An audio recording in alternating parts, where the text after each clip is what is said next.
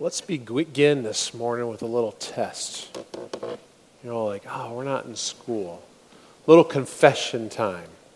Who in here has ever started down the road of a diet plan or eating healthy plan or Weight Watcher plan and you started it and you did good for maybe a week or two or a month or three or six months and you quit? How many people have ever done that? There's a lot of people in here are very honest this morning. There's a few who are not sure if I'm going to play this raising hand game. How about this one? How many of you have ever in January said, okay, it's time to get restarted?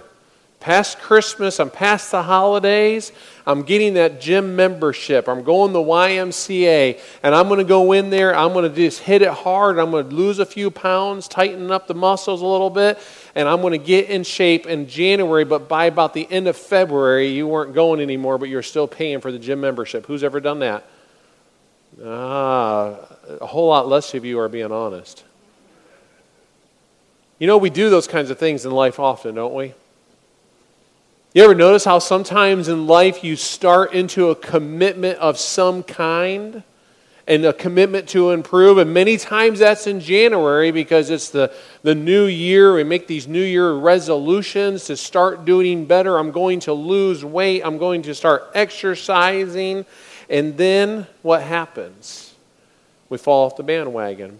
Matter of fact, in January, two of the most popular commitments that people make is to lose weight and to get in shape to the most popular commitments that are made of New Year resolutions. Gyms and fitness clubs increase every single January. They report, some report, a 30 to 40% increase in membership in the month of January. But if you wait a few weeks, everything starts to change. If you're a regular person who works out and you have a gym membership, many times you hate the month of January because you're like, oh, those loafers are coming and they're going to plug up the equipment, and I won't be able to get on the treadmill, and I won't be able to get to my free weights, and they're going to mess up my routine. And I've heard from some of you who are disciplined exercise people, you're like, I just stay away in January because I know in February it'll go back to normal and being good. There's a lot of truth in that. Now, I know we're not in January. But used gym memberships are one of the top 10 money wasters according to bankrate.com. Four out of five people who join a gym in January won't be back by the end of February. And I understand we're not in January, but I want us to talk about today some commitments that we could start right here in the month of September right here in September. You say, why are they, why, why does that happen? Why do people start down a road of a commitment and then not stay with it? Basically, it's because they're not all in. Basically, because maybe they've dipped a toe in the water. They walk into the gym. They go and buy some new clothes and say, I'm going to start this, this routine. They pay their membership. Some even get on the treadmill and do a little bit of walking, or some go lift a few, weight, a few weights. Some, some get started, but they fizzle out. Why do they fizzle out? Because they were in, but not all in. Ah, I'm going to make this commitment to, to drop 10 pounds but you're not really all in, so you really never drop the 10 pounds. You know, the same thing happens in a church, though. The exact same thing. I, am going to start growing in my faith this year. I'm going to start growing in my faith right now. I'm going to make a commitment that I'm going to be in church. I'm not going to miss church. I'm going to get in a growth group. I'm going to make sure that I'm growing. I'll be there every single week. I'm going to start memorizing scripture. I'm going to find my place to serve. And they walk in the church building or maybe attend a growth group or sign up to serve maybe even give an offering. But over time, sometimes those things fizzle away in our lives. Why? Because we're really not all in. We're somewhat committed, we're, we're partially committed. We, we think we're all in, but we're not really fully, completely immersed and all in. Like the picture I showed last week of the boys jumping off the cliff. Like, I'm going for it, and there's no turning back. Mark Batterson wrote a good book called All In. It may be one you want to pick up. It's been helpful in formulating some of my thoughts for this series. He shares the story about A.W. Milne. He was what's known as a one way missionary, lived over a, a century ago. And quite honestly, I wasn't familiar with a one way missionary term was, but a one way missionary was someone who believed in the gospel so much they were willing to go to foreign lands and they bought a one way ticket because they knew they were not going to be returning because they would be giving their life for the gospel and for the kingdom of God. And instead of packing baggages and suitcases, they would actually pack their coffin with a few items that they owned because they knew they weren't coming home. One way missionary. So he set sail for the New Hebrides in the South Pacific, aware that the headhunters there had martyred every single missionary before him.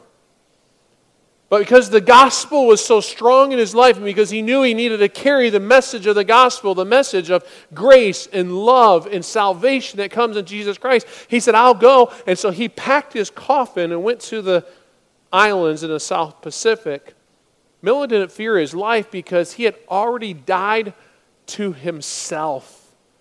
His coffin was packed. For 35 years, he lived among that tribe. 35 years. And he loved them to Jesus. And when he died, they buried him in the middle of the village. And inscribed on his tombstone were these words When he came, there was no light. When he left, there was no darkness. One man who said, I'm willing to go and I'm willing to give my life. Buying a one way ticket to mission fields and packing coffins seems so foreign to us, doesn't it? I mean, let's be honest. If our kids come home and said, Mom and Dad, I'm going to the mission field, I've got my ticket, I won't see you again hold on. Let's sit down and talk for a few minutes. You're doing what? I'm leaving and I won't see you again because I'm going to go give my life for Jesus. We parents would think they're crazy. You say, oh, Brian, that doesn't happen. Yes, it does.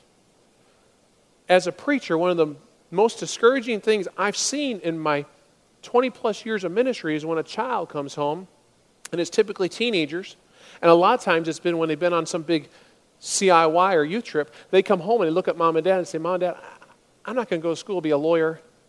I'm not going to go to school to be a doctor. Mom and Dad, I, matter of fact, I'm not even sure if I'm going to go to college. I'm going to go serve in a mission field for the next three months, and then I think I'm going to Bible college. And many parents go, whoa, Bible college. No, let's not get that crazy. I've seen it many times in my life of ministry. Mom and Dad say, now, you got to be able to pay your bills. You got to be able to have a roof over your head. And you got to be able to take care of your family. You got to be able, you got to be able to do something. You, you don't need to go that crazy. I mean, love Jesus, but not that crazy. So when we hear someone going to the mission field and giving their life, many times we're like, yeah, that's them. That's those crazy people out there, but uh, I don't know about me. You know why it seems foreign is because most of us live comfortable, convenient, cost free lives that we're convinced ourselves are the lives that Jesus wants us to live even though it doesn't resemble anything that Jesus talked about, like in Luke 9 when he said, Whoever, whoever wants to be my disciple must deny themselves and take up their cross daily and follow me. For whoever wants to save their life will lose it, but whoever loses their life for me will save it. Are we as a church are we willing and are we ready to really live out that kind of gospel call? To really go completely all in. Batterson wrote and said, When did we start believing that God wants to send us to safe places, to do easy things, that faithfulness is holding the fort, that playing it safe is safe? That there is any greater privilege than sacrifice, that radical is anything but normal. Jesus didn't die to keep us safe, He died, us to, died to make us dangerous. Faithfulness is not holding the fort, it is storming the gates of hell. The will of God is not an insurance plan, it's a daring plan. The complete surrender of your life to the cause of Christ isn't radical, it's normal. It's time to quit living as if, if the purpose of life is to arrive safely at death. It's time to go all in and all out for the all in all. Pack your coffin. You ever thought about packing your coffin for Jesus? You ever thought about saying, Lord, I'll risk it all? I'll risk my finances. I'll risk my home. I'll risk my clothes. I'll risk my hobbies. I'll risk it all. You see, most people in most churches think they are following Jesus, but the reality is they have invited Jesus to follow them. Think about it for a moment. We, we don't pray many times, God, what would you want me to do? Instead, we pray, God, here's what I need, or here's what I want you to do. And if we're honest with ourselves, many times that's our prayer God, help me with this. God, give me that. God, take care of this. When's the last time you literally prayed, God, what do you want from me? I'm going to do it? That's a scary prayer if you're truly going to pray it and be committed to it. Batterson says we want everything God has to offer without giving up anything. We want to buy in without selling out. Today, in our text, we're going to look at in Luke 18, turn your Bibles there, we meet a person like this. We meet a person like this in Luke 18. If you're familiar with the account, it's known as the rich young ruler. Let's look at our text again. I'll begin in verse 18. A certain ruler asked him, Good teacher, what must I do to inherit eternal life? Why do you call me good? Jesus answered, No one is good except God alone. You know the commandments. You shall not commit adultery. You shall not murder. You shall not steal. You shall not give false testimony. Honor your father and mother. All these I have kept since I was a boy, he said. When Jesus heard this, he said to him, You still lack one thing. Sell everything you have and give to the poor, and you'll have treasure in heaven. Then come, follow me. When he heard this, he became very sad because he was very wealthy. Jesus looked at him and said, How hard it is for the rich to enter the kingdom of God. Indeed, it is easier for a camel to go through the eye of a needle than for someone who is rich to enter the kingdom of God. Those who heard this asked, Who then can be saved? Jesus replied, What is impossible with man is possible with God. Peter said to him, We have left all we had to follow you. Truly, I tell you, Jesus said to them, No one who has left home or wife or brothers or sisters or parents or children for the sake of the kingdom of God will fail to receive many times as much in this age and in the age to come eternal life. In the book of Mark, it says that a man was actually in a hurry, as this text is shared and, he's, and he falls to his knees as he asks, What must I do to inherit eternal life? The man was in a rush and he stopped right before Jesus. Now, now, keep your Bibles open as we look at this passage and we dig into it a little bit deeper. This is actually, in my opinion, it is one of the saddest stories of the entire Bible. There's so much for us to learn, but the rich young ruler misses out on eternal life. There is so much right about this story, though. See, he came at the right time. He came when he was young. And many times when we're young, we're much more uh, teachable and much more willing to say what's right. But as we get older, we get stubborn and pride sets in, and we're like, oh, yeah, that preacher's going to preach a message, but I'm not doing it. I just want to hear the message. But many times the young people right here are like, what's God's word say? I'm supposed to do it. And that's why we see many times when they're young, they're going to do what we perceive as radical or, or crazy things for God. He came at the right time. He came to the right person. I mean, he came to the Lord Jesus and said, What must I do? Who else should you go to other than Jesus? Pretty smart young man. He asked the right question. It was a question about eternal destiny of his soul. I mean, he could have asked all kinds of questions. Jesus, why did you heal this person? Jesus, why did you do that? Jesus, I saw you teaching over there. You taught this lesson. Tell me about that. No, he went there and said, What must somebody do to inherit eternal life? Boy, that'd be a great question for people to ask. Wouldn't it be awesome if someone just asked you that question? When's the last time someone has said that to you and said, hey, how do I go to heaven? How, do I, how am I saved? But that was his question, and he got the right answer. Jesus told him how to go, go to heaven. So there was a lot of right things, the right time, and the right person, and the right question, and he got the right answer. Yet, tragedy of all tragedies is he did the wrong thing. He made the wrong choice. He went the wrong direction. Notice, first of all, in our text that he's the ruler. The ruler means that he's the first one. He's a, he's a person of prominence. He's a person of of influence, even though he was young. Known as a great man or even known as a great prince, a leader in the religious society or the synagogue. And so here's a young man who had everything going for him according to the world's standards, which makes what this young man did very remarkable. In Mark 10, it says he ran up and knelt before Jesus. Stop and think about that. Imagine our mayor. No, no. Imagine our president running up and getting on his knees before Jesus. What must I do? Someone of prominence, someone in a place of leadership, someone who's looked up to, someone who is respected. Now, don't, don't miss this. As young as he was, and as rich as he was, and as, uh, as influential as he was, he still had the good sense that he had a need in his life and he ran up to Jesus. I've got everything. I've got houses, I've got cars, I've got cattle, I mean, whatever it is. I've got gold, I've got silver, I've got a bank account, whatever. Put yourself in a situation. But he says, I have a need.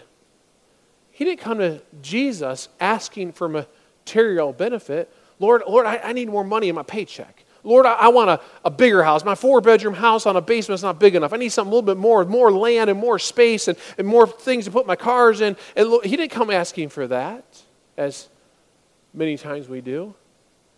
He came seeking eternal life. He had everything physically he could possibly need. As rich as he was, he was really poor, though. And as great as he was, as prominent he was, he was actually super lost because he didn't know what eternal life was. See, the mistake you see in verse 18 is he says, What must I do to inter- inherit eternal life? And many people make the same mistake. We think there's something that we can do. Comes to Jesus, What can I do? What, what action can I take? Can, can I buy my way in? Can, can, I, can I share some cattle with you? Can, can I make an extra room for you to stay in, Jesus? What can I do? And we sometimes ask the same question What can I do? Is it go to church enough? Maybe I can be good enough. Maybe I can stop doing these certain things. What can I do to get an eternal life? And so that's a mistake because an inheritance is something you receive that someone gives it to you.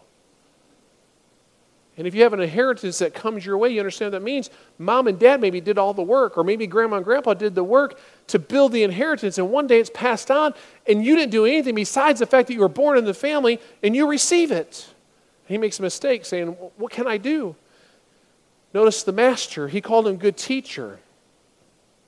It, it, was a, it was a title of respect. He uses the term rabbi in some texts. What he was really saying is, You are the only one who really knows the answer to this question. In other words, he recognizes who Jesus is and he knows that Jesus has the answer. And Jesus says, Why do you call me good? No one is good except for God alone.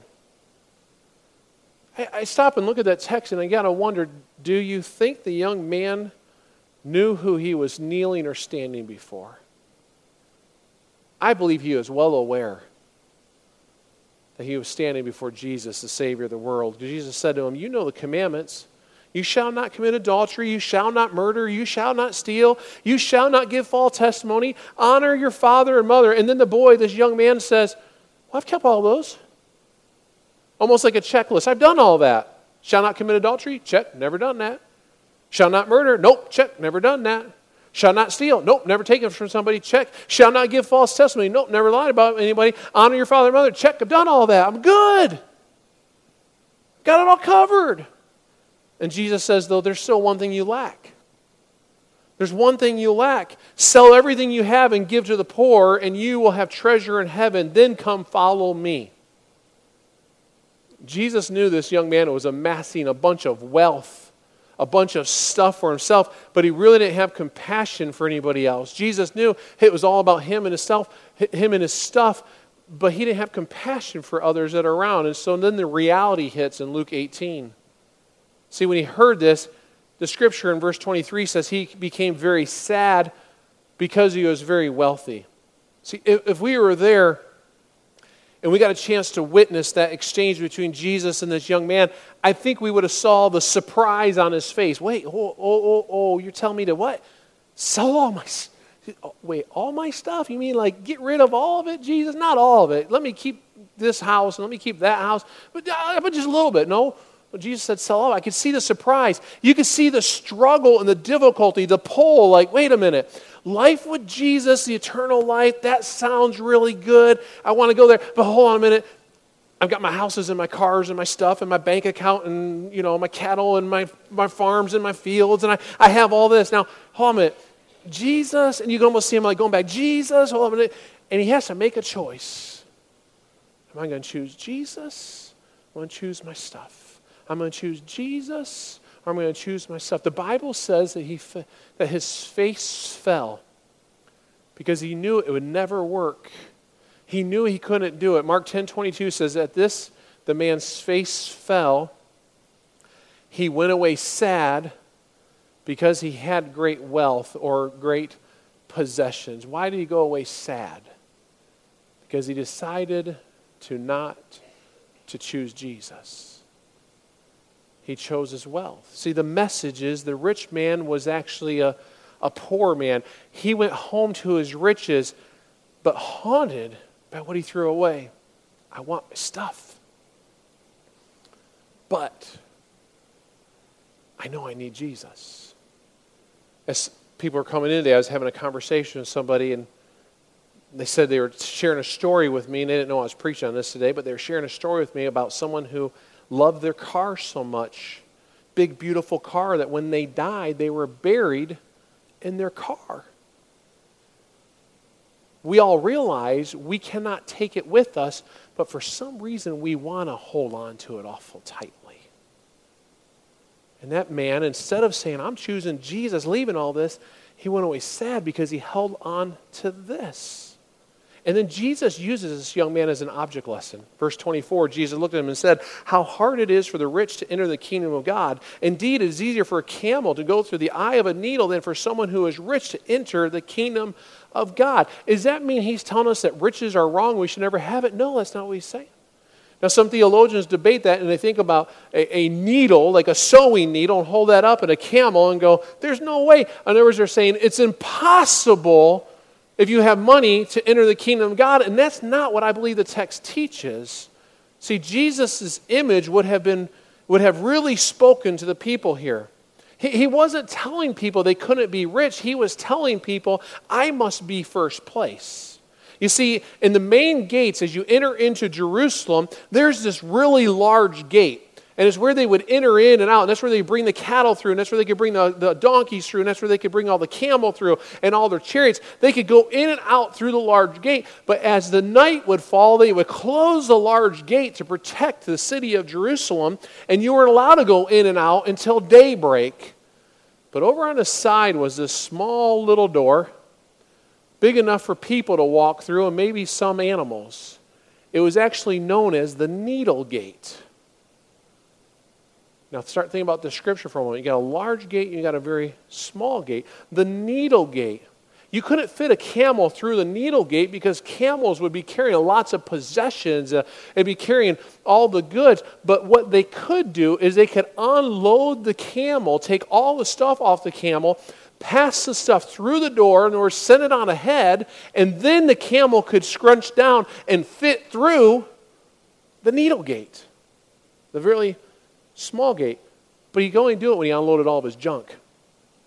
When he let go of all of his possessions. And once he let go of all his possessions, then he could enter into Jerusalem, or for us, unloading our possessions so we can what?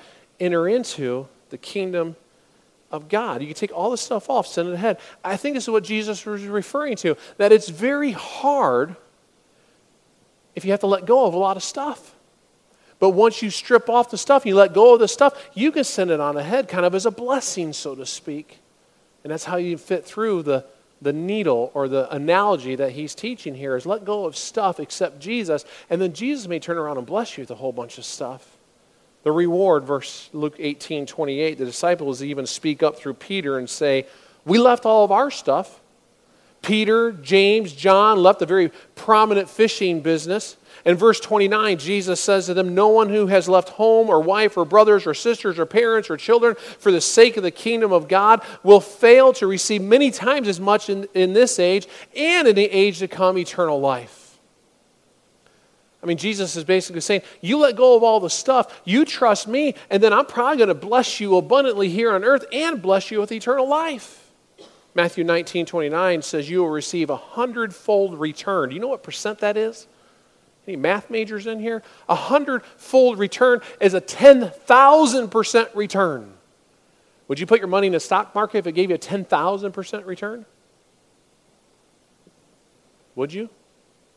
I would. I'd put it in immediately. If I told you, listen, give me your money in 30 days, I'll return 10,000%, would you say, Brian, here's my money? Would you trust your preacher? So you're like, I'm not sure about that one. But we understand percentages and we understand investment 10,000%. Wouldn't you love to have that kind of investment? It's an unbeatable investment. Batterson says the rich young ruler had everything we think we want. He was rich, he was young, he was in a position of power. What more could he possibly want? What could he possibly be missing? And why was he so miserable? The answer is easy. He was following the rules, was, but he wasn't following Jesus. And I think that is true of far too many people in far too many churches. Check. Did the rule. Check. I did the rule. Check. I followed the rule. Many people today who call themselves Christians, and they may not even know it, are walking down the same path as this rich young ruler. They're in church, but not all in. I'm, I'm here physically, but I haven't given it all. Uh, they're following the rules, they're not following Jesus. And if Jesus were to speak to them, he would say kind of something very similar. He would say, You lack one thing. You lack one thing. However, in this case, it wouldn't be about going and selling everything. I think he would say, You lack giving God the tithe. You lack giving God an offering because you're holding on. Giving God giving God just 10% is what He asks of us, but many times we hold on to it and say, God, I, am kind of in, but I'm not going to go all in. And all in means that, God, according to your words, you call me to give up my part of my income, 10% of my income, called a tithe. Batterson said, I cannot prove this quantitatively, but I know it's true. The more you give away, the more you will enjoy what you have. If you give God the tithe, you'll enjoy the 90% to you keep 10% more. You'll also discover that God can do more with 90% than you can do with 100%. Most of us spend most of our lives accumulating the wrong things. We bought into the consumerist lie that more is more. But in God's upside down economy, our logic is backward. You ultimately lose whatever you keep, and you ultimately keep whatever you lose for the cause of Christ. You know what tithing's all about? You know what possessions are all about? Why he calls this rich young man to give it all up? Why he calls us to bring the tithe in the storehouse? He wants to know are our hearts, our mind, our hands, are they open to God? Are we surrendered to Him to be first in our life. That's what tithing is about. He explains it in Malachi chapter 3 I, the Lord, do not change. So you, the descendants of Jacob, are not destroyed. Ever since the time of your ancestors, you have turned away from my decrees and have not kept them. Return to me, and I'll return to you, says the Lord Almighty. But you ask, How do we return? Will a mere mortal rob God? Yet you rob me. But you ask, How are we robbing you? In tithes and offerings. You are under a curse, your whole nation, because you are robbing me. I think sometimes what's happened in America is we can be under a curse of God because we're robbing Him, church. We don't honor him in this area of our life. Bring the whole tithe to the storehouse, that there may be food in my house. Test me in this, says the Lord Almighty, and see if I will not throw open the floodgates of heaven and pour out so much blessing that there will not be room enough to store it. I will prevent pests from devouring your crops. Now, a few of us in here have some crops, but I think today may say, I'll prevent your car from breaking down so much, or I'll make your air condition last longer Or I'll bless your business with some sales that you weren't expecting. And the vines in your fields will not drop their fruit before it is ripe, says the Lord Almighty. Then all the nations will call you blessed. All for yours will be a delightful land, says the Lord Almighty. Says, Are you all in? Are you willing to say, Lord, I want to be all in when it comes to my possessions? Scripture's not telling us that those who have stuff cannot inherit the kingdom of God. Scripture's telling us it's challenging. That stuff can get in the way because we think our value and our self worth is in our stuff. But the call of Scripture is that we let go. And the way it's brought in the New Testament is let go. Keep your mint, your dill, and your cumin, but still love people, but bring 10% of those crops, is what the New Testament brings in. And so, church, today I just want to ask you. Last week we started in this journey kind of re engaging the idea of being compelled, for Christ's love compels us. Compels us what? To love a community. Compels us to do something like an addition on our building as we broke ground on last week. Compels us to do that. Your 10% that you bring, your tithe that you bring in your offering, goes back into God's kingdom work so that the love of Christ is made known. That's what it's for. But it's a test of our heart of is Jesus first place? Or another way to say that, am I all in? Bow your heads with me. Father God,